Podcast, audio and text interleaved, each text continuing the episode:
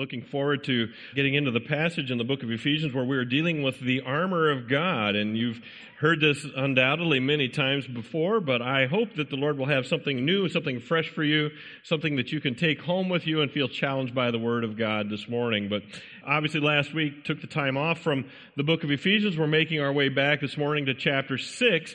And you'll remember that when we were in chapter 4, it was about that time that Paul began telling us that what a believer, he wants us to know what a believer whose daily conduct or the believer whose daily practice matches his position in Christ. And he wants you to know what that looks like. He wants you to understand how you, as privileged believers, should look and how you should behave. And he's told us that people who are filled with or thrust forward by the Holy Spirit will be people who have right relationships. You remember that? He's told us that we will have right relationships. We'll have primarily right relationship with God, but also we will have right relationships with one another. You see, as people grow in those right relationships, as they begin to make a difference, they will impact the world for the kingdom of God. And because of that, then we found that they can also expect to face some opposition. We found that they can expect to encounter some trouble as they make their way through the world. And the last time we were together, if you'll recall, we found in verse 12 that even though we may not realize, even though we may not understand it, the truth of the matter is that there is a battle that rages all around us. Do you remember talking about that last time? And we said that it's a battle of cosmic powers. It's a battle of spiritual forces that is taking place all around us. It's a battle between the angelic forces of God and the evil forces of Satan that battle all around us.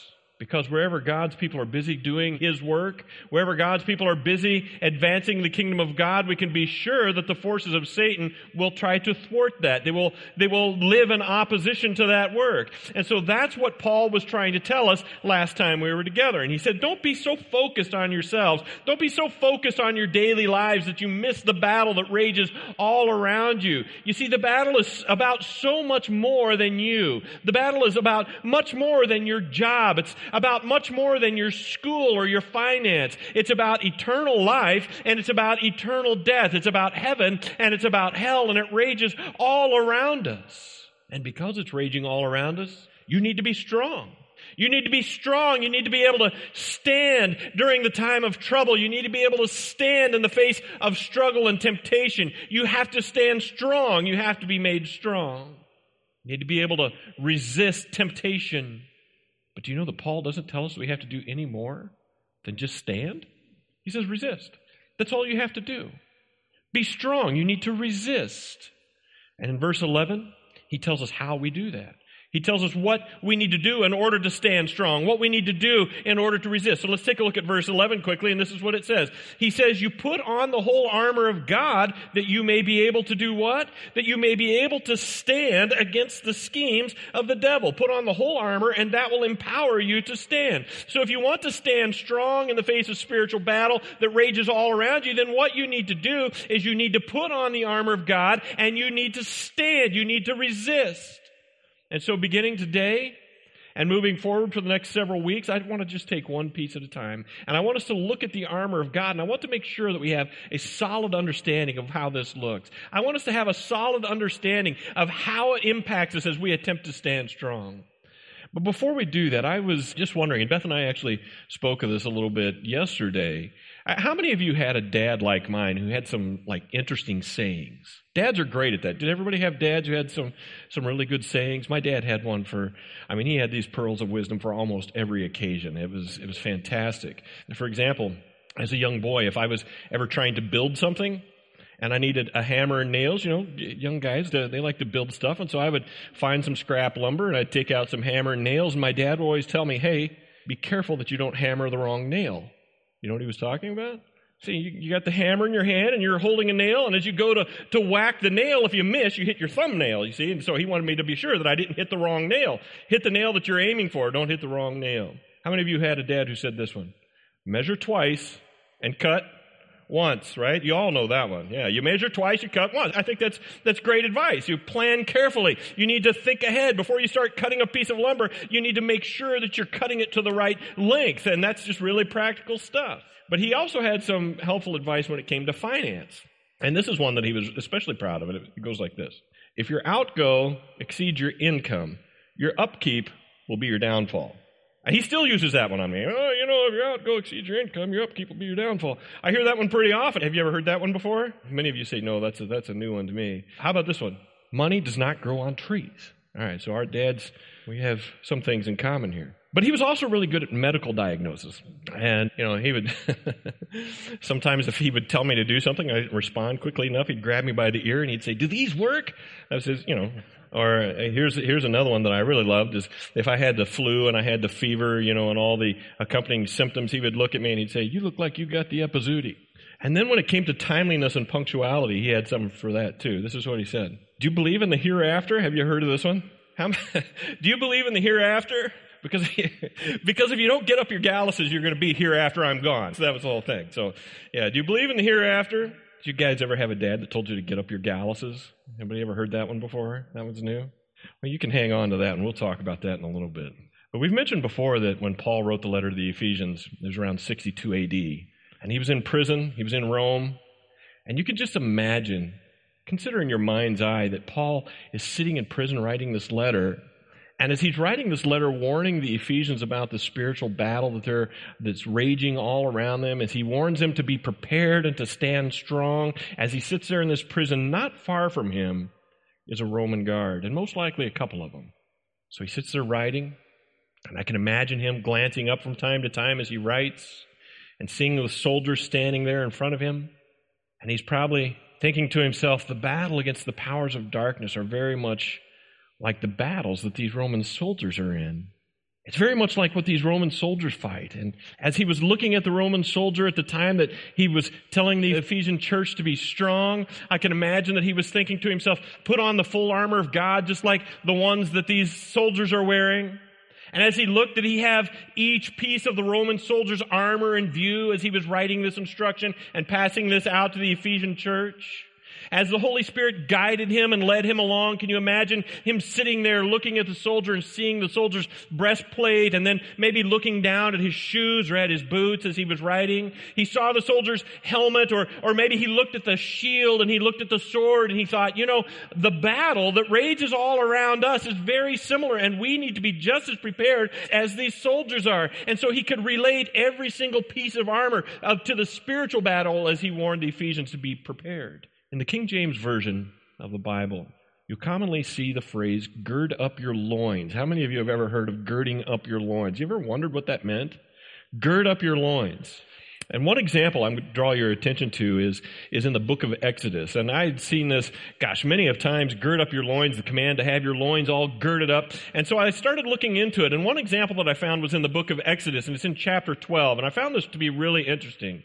And so just to set the context for you a little bit, I want to tell you what was happening in the book of Exodus. You see, it was at this point, just before chapter 12, that the Israelites had been held as slaves in captivity in Egypt for many, many generations. And at one point, the Lord had sent his servant Moses to tell Pharaoh, in whose household Moses grew up, Go tell Pharaoh that I want you to let my people go. It's time to let the Israelites out of captivity in Egypt. They're going to come out into the, into their own land, which they will inherit, and they're going to serve me. So I want you to go tell Pharaoh that it's time to let my people go. And Pharaoh heard the message, and what did he do? He refused, didn't he?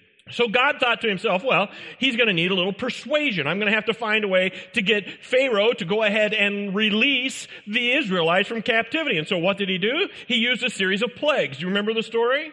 The very first one? God sent the prophet Moses to inflict all of these plagues. And the very first one was that he turned all of the water in Egypt into blood. Can you imagine that? All of the water into blood. But Pharaoh refused to let the Israelites go. And then next, there was this infestation of frogs. I mean, frogs were everywhere. They were in the beds, they were in the ovens, they were in the bags of flour, they were in absolutely everything. They were everywhere. People couldn't go anywhere without stepping on frogs, and, and suddenly they all died at once. And so now the land was filled with all of these dead frogs, and they would take them and they piled them up and made huge piles of them. And the Bible tells us that it was so bad that the land stank. That's what the Bible says. The land stank from the decay of all of these frogs. But still, Pharaoh would not let God's people go. And so next, everyone was covered with lice.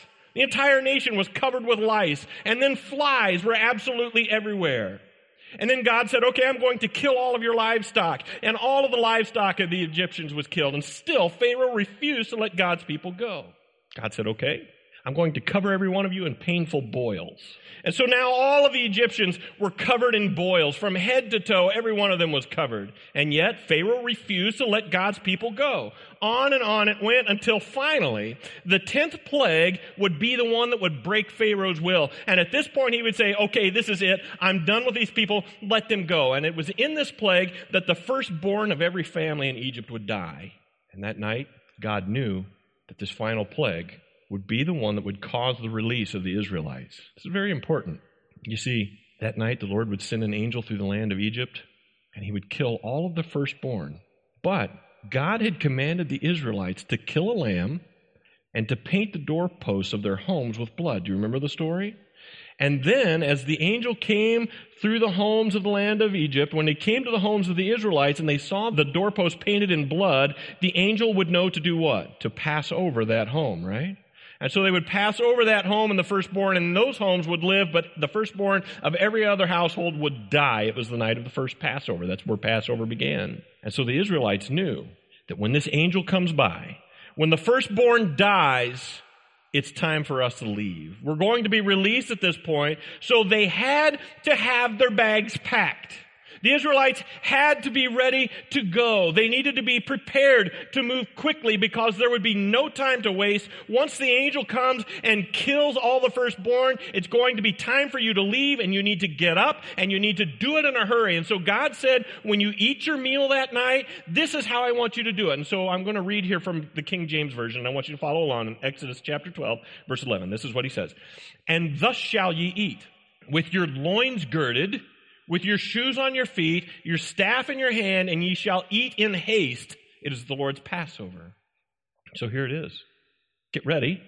I want you to eat in a hurry. I want you to have your shoes on your feet. I want your staff in your hand. I want you to be ready to go. God is saying you need to be ready to go because when all the firstborn of Egypt die, we are going to get out of here fast. We're going to move in a hurry. So gird up your loins and be ready to go. And now I want to take you and I want to make sure that you understand what that means when the Lord says, I want your loins to be girded up. So gird up your loins. And to do that, I have a model that I'm going to ask to join me this morning. Elias is wearing this season's hottest fashion. Comes in small, medium, large, so he is wearing what we would call a tunic or cloak. This is a very typical piece of fabric. And all that it is, is a rectangular piece of fabric with a hole cut in the middle for his head. Now, as you can see, it's not very complicated. And Elias's cloak does not have sleeves. Some of them would have sleeves on them, but it was just a piece of cloth cut in a rectangle with a hole cut in the middle. Now, around his waist, you will see a belt there, okay? You see his belt, it's pretty snazzy, pretty flashy. I can tell you where to get those if you if you're looking for one. But this cloak that he's wearing was an outer garment, and it would be worn over the top of all of the other clothes. You see, it's kind of like a coat. That's how it worked. But the problem with this cloak is it was typically a little bit longer than what we see here. And if you were working or if you were in a hurry and you wanted to go somewhere quickly, the problem is that its design does not allow for you to move quickly. What would happen if he tries to run in this thing? It's going to tangle up around his knees. Can you imagine? He's going to be tied up. It's going to bind him and it's going to catch around his knees. And so if you're working, if you're trying to swing a tool, if you're trying to fight with somebody using a sword and a shield and all of these other things, you're probably going to get tangled up in this thing. So what does Elias need to do? Elias needs to gird up his loins. And so I'm going to show you what that looks like.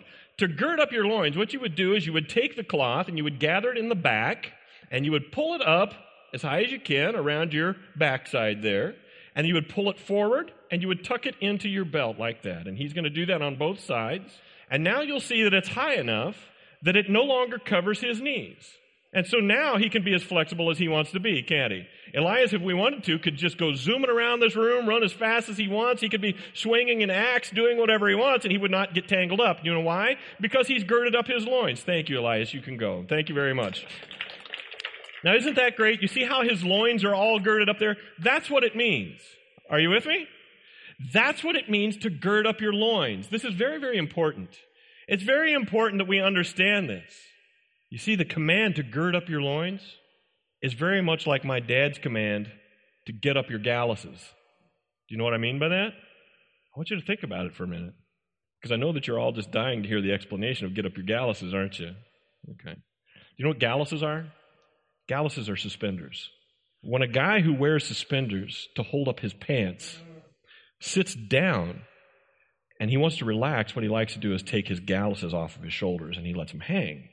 Because he doesn't want his galluses constantly pulling his pants up and causing them to ride up on him while he's trying to sit and relax. And so when it's time for him to go, if that man stands up and he doesn't get up his galluses before he takes off running, his pants are going to fall down. And what's going to happen to him? so if he doesn't get up his galluses and he takes off running, his pants are going to fall down to his knees and he's going to trip and fall over his pants. He's going to get all tangled up. And so when my dad says to me, Scott, if you don't get up your galluses, you're going to be here after I'm gone, what he means is, I am leaving right now, and if you don't move fast, you're going to miss out because I'm on my way. And that's what it means to get up your galluses. And I want you to know it's the same thing to gird up your loins. You understand? You have to get it all tucked in. You have to be prepared. You have to be ready to go. It's time for you to get up your galluses. It's time for you to gird up your loins because something big is about to happen. It's time for you to be ready. We're going to move fast now. Do you see? Last time we were together, I told you that historically, whenever we see a command to be strong in Scripture, it's followed by a change or a significant battle. Something big is happening. Paul says, Be strong because there is conflict coming. Be strong because there is conflict coming. And if you are going to live in a way that people of your position should live, listen, friends, others are going to take notice. If you live like people who are filled with and thrust forward by the Holy Spirit, you are going to have an impact on your community. You're going to have an impact for the kingdom of God. And if that's the case, you had better be ready. You had better be being made strong because the kingdom of darkness is going to take notice and it is going to try to stop the work that you are doing. That's the message.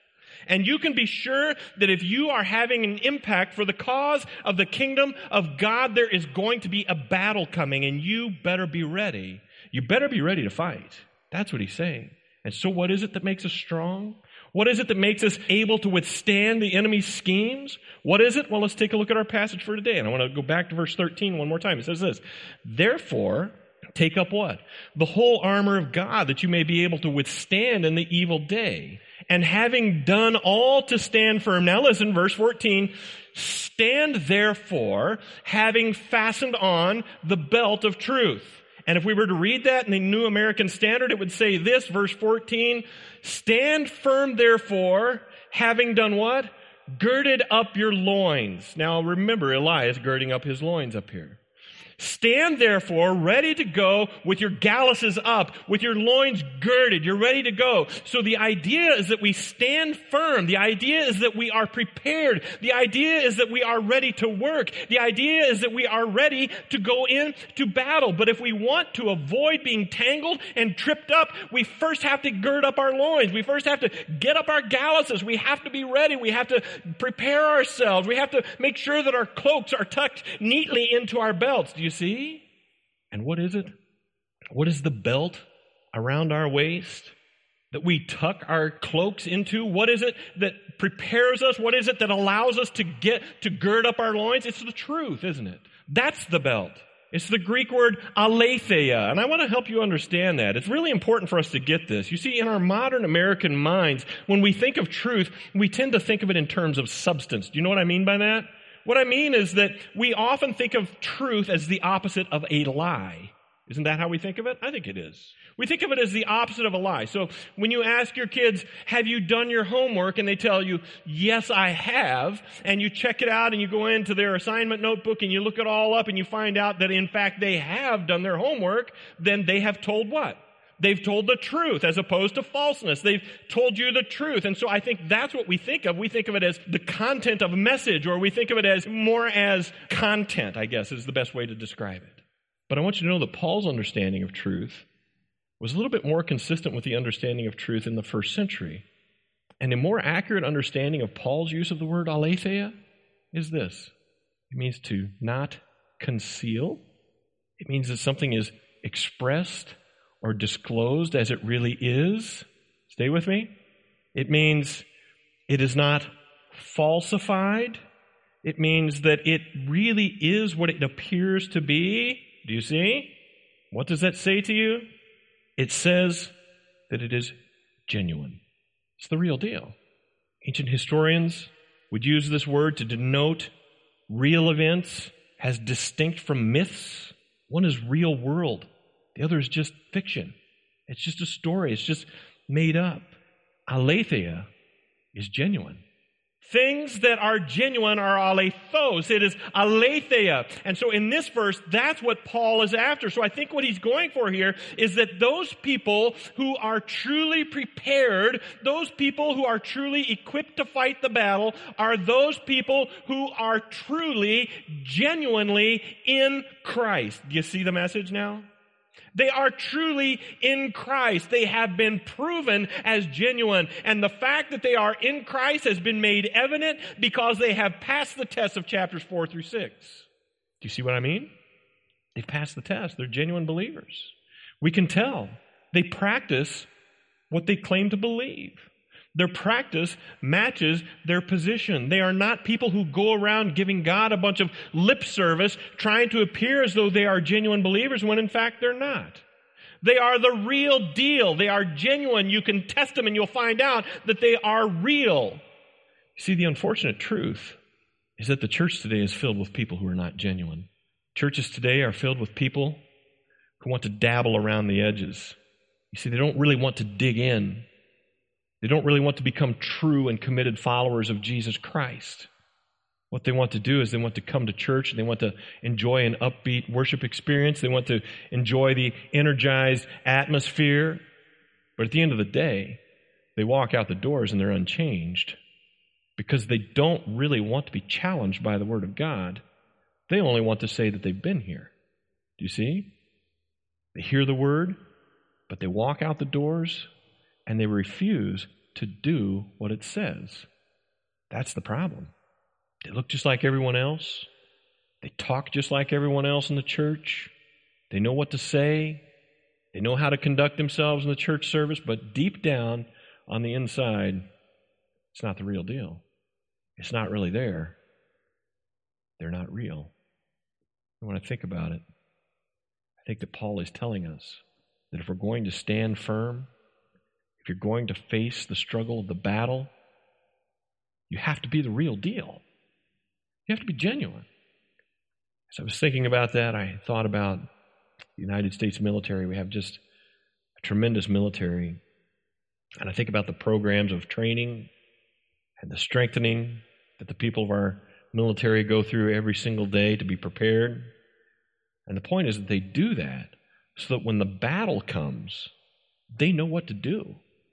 They do that so when the battle comes, they are strong. They do that so that when it's time to engage in battle, they are prepared.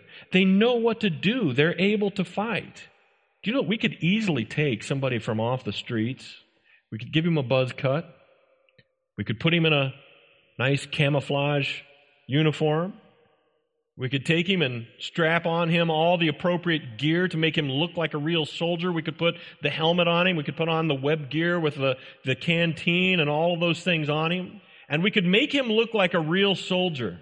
And we could take this guy and he could pass as genuine, he could pass as the real article, even though he had never been through basic training, even though he had never been through any of his advanced individual training, and he would look like a soldier just like everyone else. But what would happen to him when the battle begins to rage? Can I ask you that? What do you think would happen to that guy? That guy would die. And you want to know why? It's because he's not a real soldier. He's not real. He just looks like one. And so when it all starts to go down, he would not know how to use his equipment. He would not know how to guard against the attack. He would not know how to anticipate where the attack is going to come from. He would not know how to respond when it does come. He will have no training to fall back on. He will not know how to use the equipment and he'll be easily overtaken. How many of you want to live in a nation with an army like that? None of you. You see, battles and trials they have a great way of separating the genuine from the impostor. You see, in 1 Peter 1, Peter said that we rejoice in our trials. It's not because we're a bunch of weirdos and we like to have difficult times. Nobody gets a kick out of that. But do you know why we do that? How many of you know how gold is purified? Gold is purified through this process of high temperature heating. So you take the gold and you heat it up and you heat it up and you heat it up until it becomes molten or, or it becomes liquefied. And then what happens is all of the impurities will rise to the top and you just skim them off and the gold becomes more purified. And after a process of doing that multiple times, the gold becomes more and more pure because the impurities begin to separate and they begin to come out and they can just be skimmed right off. Peter says to you that your faith is far more costly your faith is far more valuable than gold, doesn't he? He says that when you go through trials, the genuineness of your faith is tested. When you go through difficult times, the genuineness of your faith is tested. And it's at that point that you are proven to be either genuine or to be an impostor. Did you know that? It's interesting to me. I'm reminded of Paul's second letter to Timothy. He was at the point in his ministry where he was about to die. He knew he was going to be executed for his ministry of Jesus Christ. He's in the middle of a very, very serious spiritual battle.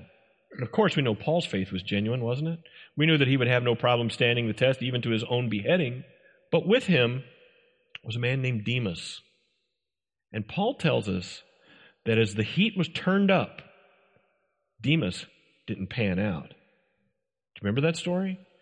As the heat began to warm up, as the metal began to liquefy, Demas failed the test. As the heat was turned up on him, he decided that he wanted to go home. He decided he'd had enough. He loved the world more than he loved the Lord. And so he took off running in the middle of the battle. And Paul says this is proof that he is not real. This is proof that he is not alethos. He is not the aletheia. He's not the genuine. He's not the real kind.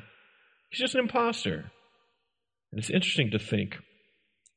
I had a customer who was on their way to China a couple of weeks ago, and uh, before he left, I met with him and told me he was on his way. And I said, You know, I've always wanted to get one of those knockoff Rolexes from China, you know, those really flashy looking things. He said, I'll grab you one. Of course, he never did. You know, as I think about it, I thought, uh, nobody ever takes a Rolex, a genuine Rolex, and tries to pass it off as a Casio or a Timex, do they? Have you ever seen anybody do that? Doesn't that seem weird? I mean, why didn't I tell the guy to go over to China and find me a watch that looks like a Timex? See if you can find a watch that looks like a, you know, that looks like a Casio. No, I wanted him to go over and see when he was there, see if he could find something that looked like a Rolex, you know, something really flashy and something really snazzy. Why would you ever want to take the real article and make it look like a fraud? Nobody would ever want to do that because it's genuine. The Rolex is the real deal. It's more valuable than the Timex. It's more valuable than the Casio.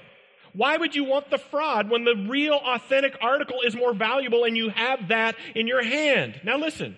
On the other hand, the marketplace is completely filled with fake watches that try to pass themselves off as the Rolex, aren't they? There are plenty of those out there. I wonder, does it work the same way with your faith? Does it work the same way? Think carefully with me this morning. We can certainly expect that people who are not genuine believers are going to attend church every week. We can believe that. The Bible warns us of that. The Bible says they're going to try to pass themselves off as genuine. They say churchy words. They do churchy things. Many of them are in leadership. And there are even many of them that are in pastoral roles all across the world. And we know that Satan has infiltrated the church with these kind of people.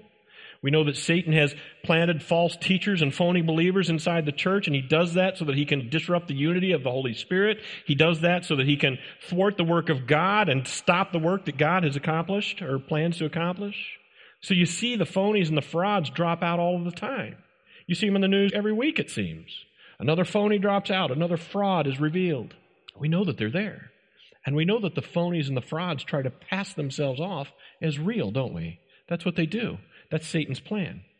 But what always frightens me is when someone who claims to be a genuine believer wants to pass himself off as a fraud. Does that make sense? What do you mean by that? This is a guy that tells you, oh, yes, I'm a genuine believer, I really am. I just, uh, you know, it's just that when I'm around non believers, I want to act like they do so that I fit in because then I have this real position to win them over to Christ. Isn't that sound foolish? It's like a Rolex saying, I want to appear as a Timex. And so what they do then is they say, I'm going to act exactly like those people do so that I fit in with them. I want to fit in because I want to be in a better position to win them over. And yet, they expect us to believe that they truly are genuine believers. They're the real article. And I wonder, I'm going to ask you this, and you can do what you want with this. Is it possible those people really aren't aletheia? They're really not genuine to begin with. Is that possible? Is it possible that they really are frauds and phonies to begin with? You see, it's the valuable and it's the genuine that people try to imitate. It's the real deal that people try to knock off with the things that have no value. And Paul says, if you're going to be ready for battle, friends, if you're going to be ready to go, if you're going to stand firm and resist in the face of evil, then you need to be ready to go. And the first step is that you need to be what? You need to be the real deal. You need to be genuine. Friends, I want you to hear me say this. All of these pieces of armor that we're going to study, all of these things that we're going to be learning in the coming weeks, are only for the real guy. They're only for the real believer. When the fraud tries to take on the helmet, when the fraud tries to pick up the sword, he's going to be slaughtered. He's going to have no chance. It only works for those people who are genuine. It only works for those who are real. The fraud has no place trying to wield the sword of God. He has no place trying to use the armor of God. Paul says if you're going to be ready for battle, you need to stand firm and you need to resist. And the only way that you can do that is to be the real article to begin with. So if you're not genuine, you're going to fall. If you're not the real article, you will fall. And if you fall, I want you to know that there is reason to question whether you are genuine. Okay? Now, I want you to hear me say this. I, I want to be careful. I want to make sure that you understand. Don't misunderstand me. Believers are real people. And believers have a sinful nature, and sometimes they fall, and sometimes they make mistakes, and sometimes they make really big, dumb mistakes. Sometimes they do. But there are only two reasons that you would not be able to stand firm in the test. And there are only two reasons you would not be able to resist. And I want you to hear what those are. First is the possibility that you truly are a genuine believer and you've just fallen into sin. But the second reason is because it's possible that you really aren't a believer at all. It should frighten you, it should make you think. But either way, whether you're a genuine believer or whether you're a phony, Either way, it's right for people who don't stand firm. It's right for people who fall in the middle of the test, even those who are genuine believers, to ask themselves, Am I the real deal?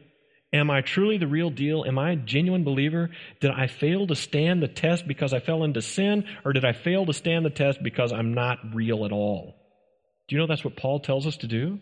2 Corinthians 13, Paul tells us, examine yourselves to see whether you are in the faith test yourselves or don't you realize this about yourselves that Jesus Christ is in you unless you fail to pass the test. Once again, this is the present active imperative. So he's saying you must be continually examining yourselves to see if you are really genuine. This isn't something that you do once and say, you know what? I passed the test. I'm safe. I'm a believer. It's all good. He says be continually asking yourselves, be continually checking yourselves to make sure that you truly are the real deal. And I want you to know that that if you fail the test, if you continually check yourself and you fail the test, it's because Christ is not in you. In that case, you need to repent before it's too late.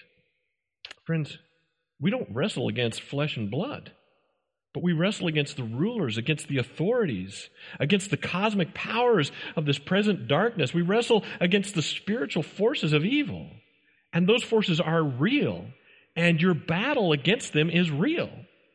And the only way that you will have a chance to stand against them, the only way that you will have a hope to resist is if your faith is genuine, if your faith is real, if you have tested yourselves and you have found your faith to be genuine, if you have tested yourselves and you have found yourself to be the real deal, and if that's you, then get up your galluses, gird up your loins, and get ready to go because the fight is coming and you need to be prepared. That's Paul's message to you this morning. So I want you to know that if you found your faith to be real, you need to be ready. And if you've examined yourselves and you found that your faith is not real, I want you to know that you're going to be overwhelmed.